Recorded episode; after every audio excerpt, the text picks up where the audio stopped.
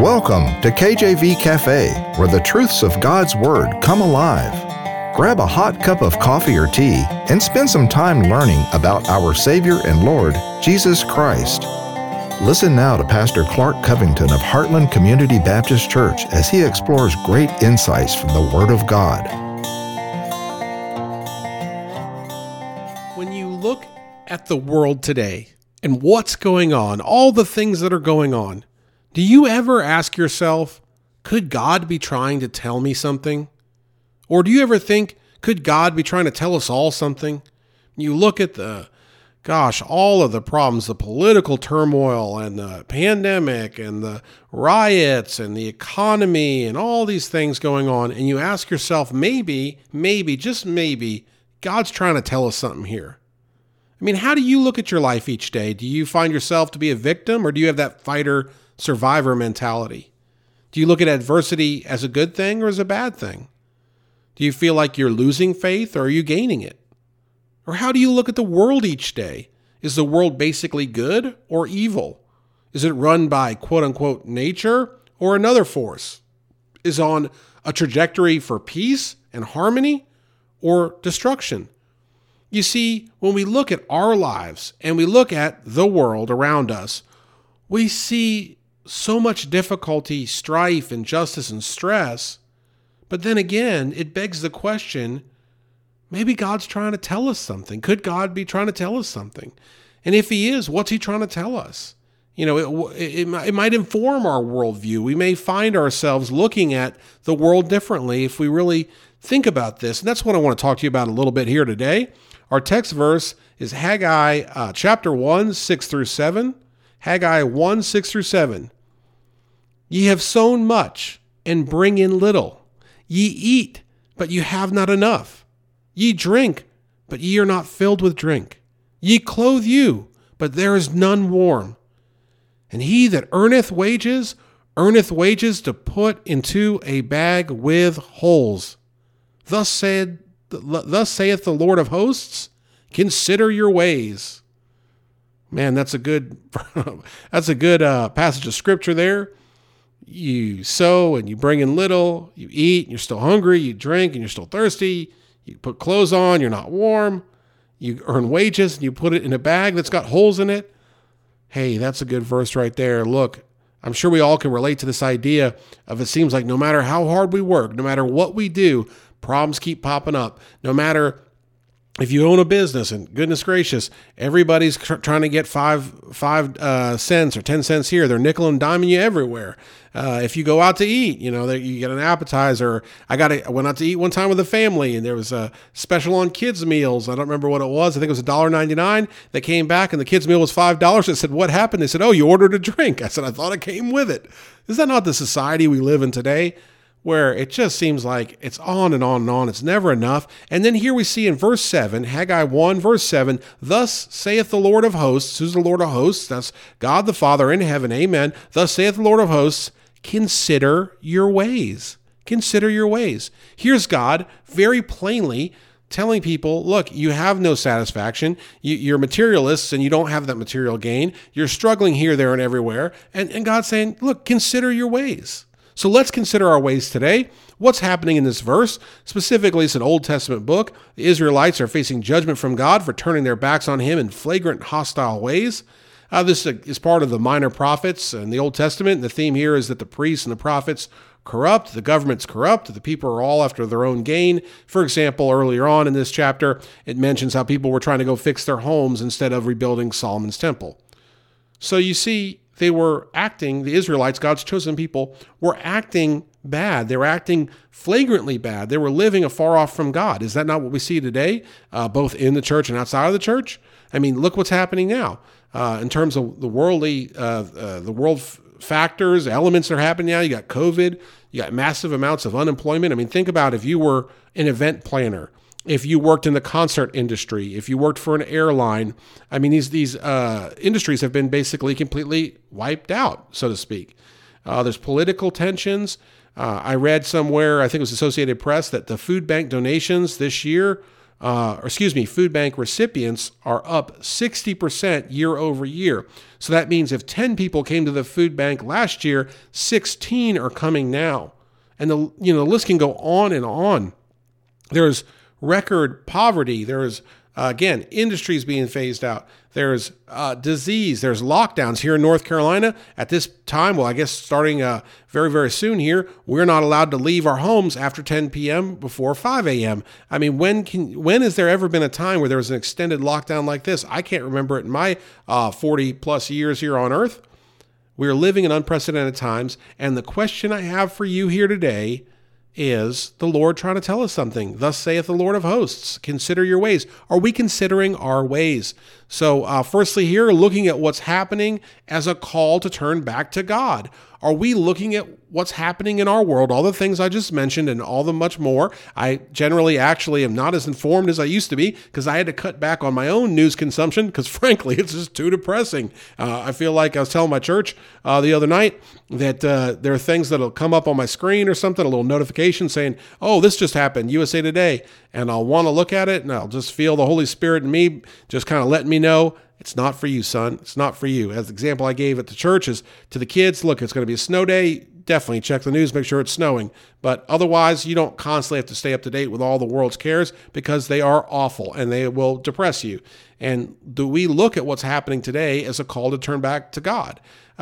In the same book, in Haggai chapter 2, verse 17, here the prophet speaks, I smote you with blasting and with mildew and with hail in all the labors of your hands, yet ye turned not to me, saith the Lord. This is a very powerful verse. It's relating back to God himself speaking in Deuteronomy 28:22 that he punishes the wicked by bringing forth a curse on them and their land. The blasting, think of the wind, hail, mildew, it destroys the crops, say corn, so they have no food. And so what God's saying in Haggai 2:17 is, I did this. The Lord said, I did this. I brought the blasting. I brought the mildew. I brought the hail. I brought all these things. And they didn't turn to him. Think about it. What happens when you have no food, right? You become poor. You become hungry. Now, how do you become poor when you have no food? Well, think of agricultural times. Your crop is not just the food you eat. Your crop is also what you might sell. So if you have a problem with your crop, goodness gracious, you're in deep trouble. I like coffee, and occasionally I'll roast a little bit of coffee here and there. And the coffee crops in Central and South America have dealt with an awful something called like Rastoya. I can't think of the exact name, and it destroys the crop, and it's devastating the farms. And so this crop that they would sell, they can no longer sell. It's very similar here. Look, the Lord sent all these things. It destroyed the corn. Now they can't sell it, so now they're poor and they're hungry, so they can't trade it for money and they can't eat it. Now what do? Well, they're forced into destitution. Now, wouldn't that be the time that you would seek God? Wouldn't that be the time that you would come to God? Ask a pastor when they're most busy, and you might say, oh, when times are good. Nah. The most busiest times are tragic times. The Great Depression, that's when big revivals were breaking out, is my understanding. 9/11, many churches were very busy after 9/11. In utter destitution, you would think people would go to God, but here the Lord's saying, yet ye turned not to me. Goodness gracious, is he trying to tell us something today? And how did they get there? How did they get their crop punished? How did they get their livelihood and their food taken away? By working with unholy hands, living afar off from God in transgression of his ways, in ignoring his blessings on their lives, and in being spiritually adulterous to him. Does that make sense here today? When we are living in sin, when we have one foot in the world and one foot in the church, or both feet in the world and no feet in the church, God can't bless that. God can't use that. God is a holy God, a 100% holy God, right? And if you go back to the Old Testament, of course, you have the tabernacle, you have the Holy of Holies, and only the priests can go in there, and they can only go in there with a blood offering, and they have to be clean and all these things. It's all a picture of how we are to approach God when we are sinners. We cannot approach, right? Now, when Christ died on the cross for us and shed his blood, that blood atonement paid our sin debt. But because Christ died on the cross and paid our sin debt, and we accept Christ as Savior, we're saved, that does not lessen the idea of sin being an affront to a holy God. It doesn't. If you're telling me that everyone was on fire for God, living for God, and we would still have all these problems in our society and our world, I wouldn't agree with that. I would say this has to be, at least in part, God's judgment on us. In Haggai 1:6-7 and Haggai 2:17, we see a clear pattern of God allowing and even using natural forces like the wind and the hail and the mildew to bring dire consequences to his people. Why? So they turn to him. Think about this idea. The Bible calls us to walk by what? Faith and not sight. 2 Corinthians 5:7, for we walk by faith and not by sight. How were the Israelites living? How were they walking? They were walking by sight and not faith. What was the end of their ways? Destruction. See how God is giving us a command for our own good, for our own welfare? Look, if we are in the Bible, we know the wages of sin is death. So then why do we sin? How, if we live by faith even in dark times and with pain all around us, we can and should find comfort in him, knowing he will provide, he will be there, he will deliver us from evil. How then can we not do it? How do we get afar off from God? How do we live in a time and in a place where we know that God is calling his people to him? I saw one pastor at the corner store the other day buying some produce, and he said to me, he said, "Brother Clark, it's like God's biggest altar call right now." And they're having church in the parking lot and so on and so forth. And I believe he's right. It's like God's biggest altar call. It's like the end of the end of the end of the end times. And here we are sitting in these times. And are we looking to God? Are we getting right with God? Are we repenting before God?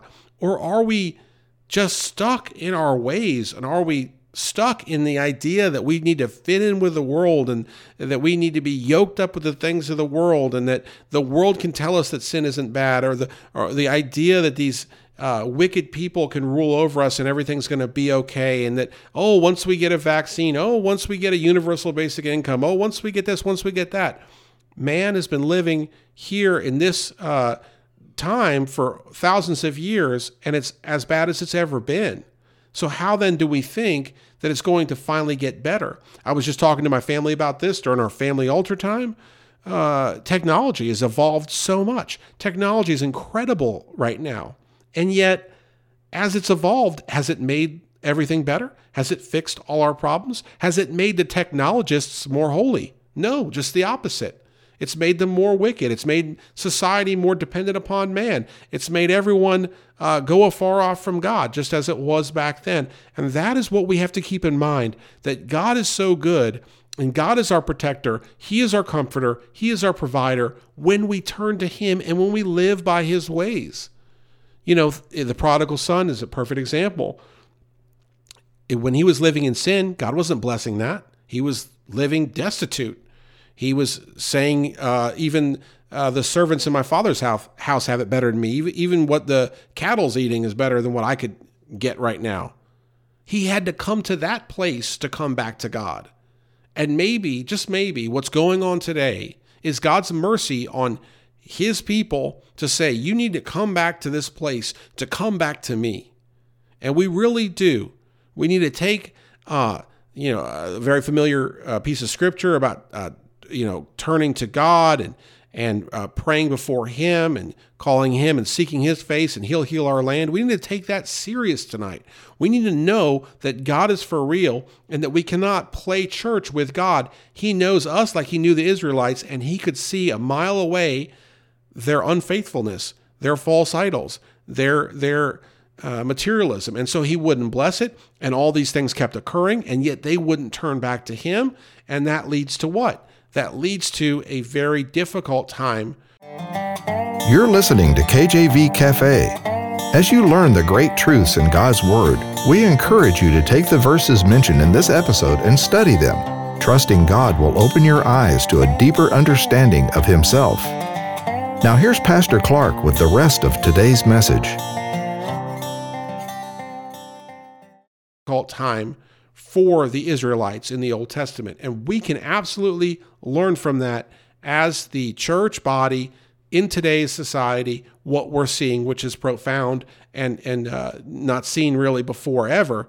In this type of capacity, in this type of way, we must learn to live by God's calling on us because our actions have consequences. Yeah, I said it, our actions have consequences. Have you ever thought about this idea?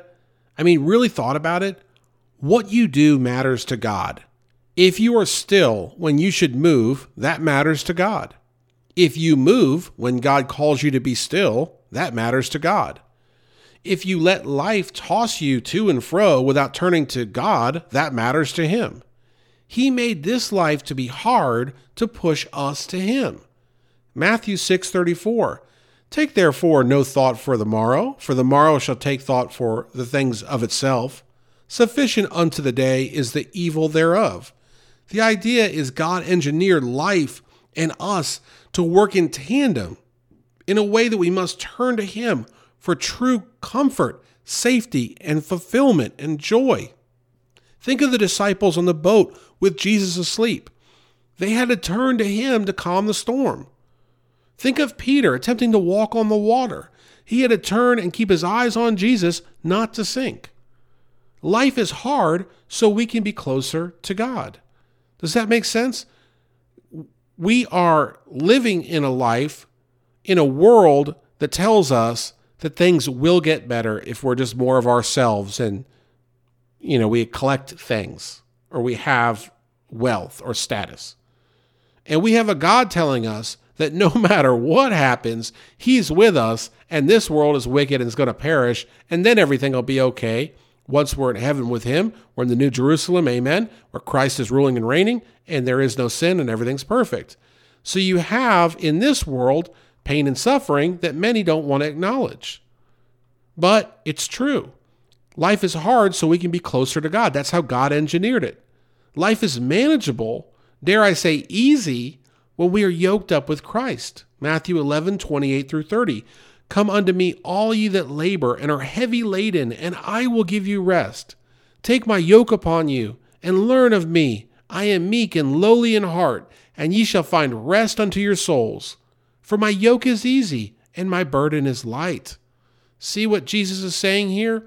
That when we come to Him, and when we get yoked up with Him, and when we are letting Him lead, but we're still working. Because when you're yoked up with Jesus and He's moving, if you think of an ox yoke there, you got two there in the yoke, you can't stop or that's going to cause a problem. You have to keep moving. So we're not called to be lazy. We're not called to be passive. We're called to work with Jesus by letting Him lead, letting the Holy Spirit within us lead so that we can be close to Him. And then when we are, things get much better. But if we're not, and if we're too far off from Him, then we're still dealing with the problems of life in a worldly sense where they'll never be resolved. That bag will always have holes in it, so to speak. So what's the lesson? Well, the idea here is that we need to first seek God and His righteousness, and everything else will work out. Matthew 6:33. But seek ye first the kingdom of God and His righteousness, and all these things shall be added unto you. It's so simple, guys. Seek God first. That's what we're called to do. Maybe that's what God's telling us here today. Seek Him first, not second, third, or fourth. Not saying, I'm going to say a little sleepy prayer right before bed and that's it. Not saying, I read my Bible, I read a verse on Sunday at church, that's it. But seeking God first, His kingdom, Romans 14:17. For the kingdom of God is not meat and drink, but righteousness and peace and joy in the Holy Ghost. So think about that. We're supposed to seek His kingdom first. And here we see Romans 14:17, the kingdom of God is not meat and drink, okay? It's not these things that just appetites that we fulfill, but it's righteousness and peace and joy in the Holy Ghost. Is your desire for Him above all else? Do you long for Jesus? Do you live for Jesus? Are you in love with Jesus today? If you are, you will seek Him first. You will greatly enjoy fellowship with Him. You'll want to be with Him all day long. You will want to know Him deeply. The idea of seeking the kingdom first means that all other things come in submission to that, that there's a preeminence. That's that Bible word, preeminence, that Jesus is preeminent in your life. What does that mean? That means absolutely first. That means that starting your day, what do you normally do when you start your day? You might brush your teeth, get ready for work, or get ready for school, or whatever it might be. Start your day with God. Start your day in the scriptures. Start your day in prayer. Even if you don't have a ton of time, get up a little earlier. Get an app with a daily verse on it. Walk through a devotional, spend some time in the Bible. Start your day with God. Literally put Him first in your day, right? And then put Him first in your priorities and what you do and where you go. And when you look at, maybe the world wants you to compromise on some things. Maybe somebody wants you to go see a worldly movie. Maybe someone wants you to download a worldly song or watch something worldly online or wants you to go drink alcohol with them or do drugs. Say, no, I'm sold out to God and I'm putting Him first. And He tells me to be of a sober mind, and He tells me to be set apart, and He tells me to be a peculiar people, and He tells me to live for Him, and He tells me to follow His commands. And He tells me on and on and on, right? His kingdom first in our ideas, in our actions. Amen. And when we do this, so our motivation is to do it, but the byproduct is that peace and joy and so much more. And it says, not just the kingdom, it says, but seek ye first, this is Matthew 6:33, the kingdom of God and His righteousness. What's His righteousness? That's God's commands, God's wisdom, God's ways. His righteousness, this idea that He's preeminent above all things, right? Know them. How do you know something? How do you learn something? You study it. Don't be willfully ignorant. Study. Dive into God's word head first. Learn it, devour it, constantly feed on it. Understand God's commands for your life. How can you say you love the Lord and you ignore His commands? Jesus in the Bible said, if you love me, you'll keep my commands. So if you love the Lord, what God is telling you to do, this is one of His commands, is to keep His commands. If you love Him, keep His commands. I mean, I love my wife. My wife says, Clark, put away the dishes. I say, yes, ma'am. And if I don't put away the dishes, it's a way of me basically saying, oh, I don't really care about you. That's more work for her to do. And that's a whole other message about when we're married, we become one flesh, and when I'm hurting her, I'm really hurting myself. But the idea here is taking a step back. If I love my wife, I'm going to show her I love her by, doing things that she might want me to do, right? And it's no different in the sense with Jesus that we show Jesus we love Him, not by just singing a song or showing up in church, acting like we did Him a favor or going to a Bible study or something. We show Him we love Him by keeping His commands. And that starts with knowing them and then practicing them, living them out.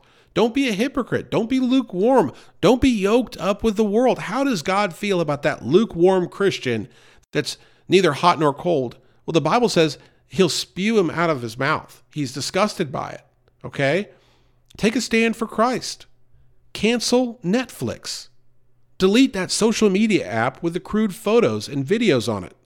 Stop calling that friend that gossips all the time. Stop stealing. Stop cheating. Tear down the false idols in your life. Do this. Live out what the Lord is calling us to live. Amen. We don't have that much time left. Let's really live for Him. Let's truly seek the kingdom. Let's truly be righteous by living as Jesus called us to live and putting Him in His proper place. And then the verse says, all these things will be added unto you. Well, what things? Well, Matthew 6:31, just a few verses earlier, it says, therefore take no thought, saying, what shall we eat? Or what shall we drink? Or wherewithal shall we be clothed? Think about this. Those are the things. So when we seek God first, our needs are met. Okay? Really, the only needs we really have, if you think about it, we need to eat and drink or we'll die. We need clothing, okay, for a lot of reasons, but certainly to keep warm. And maybe we need some kind of shelter, especially in the winter. These are our needs. That's essential. And here in Matthew 6:31, it's saying take no thought for it. Don't worry about it. Don't worry about your basic needs.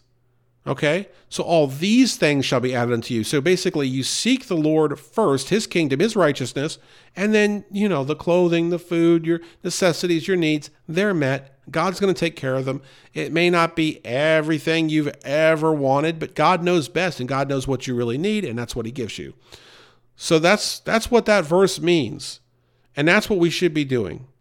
And they're all added to us when we seek Him first. It's so simple. All that energy you put into increasing your own wealth is like the bag with holes in it. You put money in it, it just falls right out.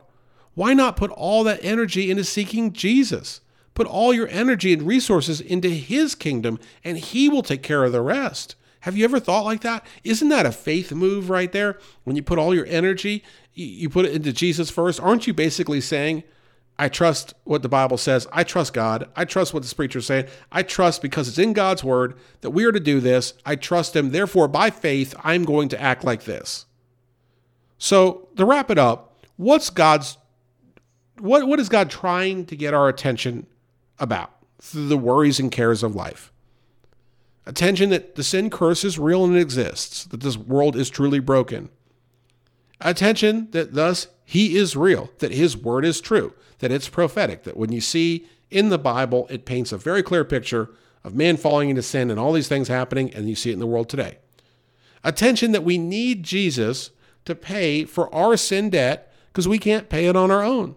No amount of society evolving, no amount of intellect, no amount of wealth, no amount of anything can solve the sin debt. That only comes from what Jesus did on the cross. Attention that walking far from God is not working. I believe that, I mentioned the scripture out of, I think, the 2 Chronicles about seeking the Lord. It starts with, if my people, which are called by my name, would humble themselves, seek my face. Think about that. Not anyone, but my people, right? Attention that walking far from God is not working. It's a closeness that we are to pursue with him because God, frankly, I believe this with all my heart, is upset at the church for turning their back on him, at the church for not being set apart, at the church for not calling sin, sin, for at the church for compromising doctrine, at the church for leaving their first love. We need to get back to God as a church body, as an individual believer in Christ. If we all do that, that's when revival will break out. I believe it. Attention that with him, we can do all things, Philippians 4:13. And without him, we can do nothing, John 15:5. I am the vine, ye are the branches. He that abideth in me, and I in him, the same bringeth forth much fruit. For without me, ye can do nothing. So it's not only do you know the Lord, now the question is, are you abiding in the Lord? Look, our choices matter. Obedience of God's people is how God works in this world, and it's how we're blessed, by being obedient. We should be motivated and humbled into action to do his will and to turn to him in this evil time. Now, maybe you don't know the Lord today, and I want to lead you in a very simple prayer as we wrap up. And you can be saved today, amen. You can be saved today. You can know this God I've just preached about and have peace and security and eternity with Jesus. Just pray this prayer with me here. Dear Lord, I thank you for allowing me to hear this. I thank you, Lord, for calling me to you, for allowing me to be saved here today, Lord. And in your word, it says that I can be saved if I accept you as Savior. And I know that I fall short. I know, frankly, that I'm a sinner. And I know I deserve the consequence of my sin, which is hell. And I'm now trusting in Jesus as Savior and Lord. Specifically, I'm trusting in Jesus' death, burial, and resurrection to pay my sin debt through what Jesus did on the cross. That's how I'm forgiven. I believe that he died and was buried 3 days and was resurrected supernaturally by you, God, and walked the earth 40 days and 40 nights and ascended up to heaven and is at the right hand of the Father today. I believe it really happened. I believe he is who he says he is. I believe he's God. I'm asking him in my heart, Lord, please save me. Your word tells me that whosoever believeth in him shall be saved, and I believe in him. I thank you, God. I won't be ashamed.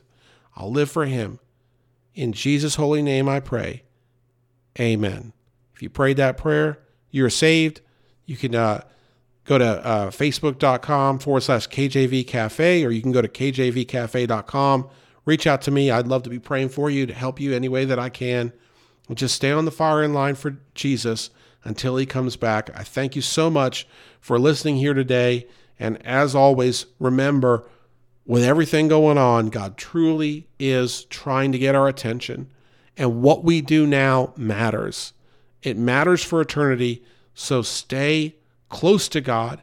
If you feel far off from God, give it to him in prayer, repent, get close to him, know that we truly are in the last days, and he will come soon to take the church home. Stay on the firing line. Thank you so much. Thanks for visiting the cafe today. Our goal is to inspire you with the truth and depth of God's word in a straightforward manner. Do you know Jesus? You can today. Visit kjvcafe.com to learn more about God's great plan of salvation for all of mankind. Until next time, remember, as Matthew chapter 6, verse 33 puts it, "Seek ye first the kingdom of God and His righteousness."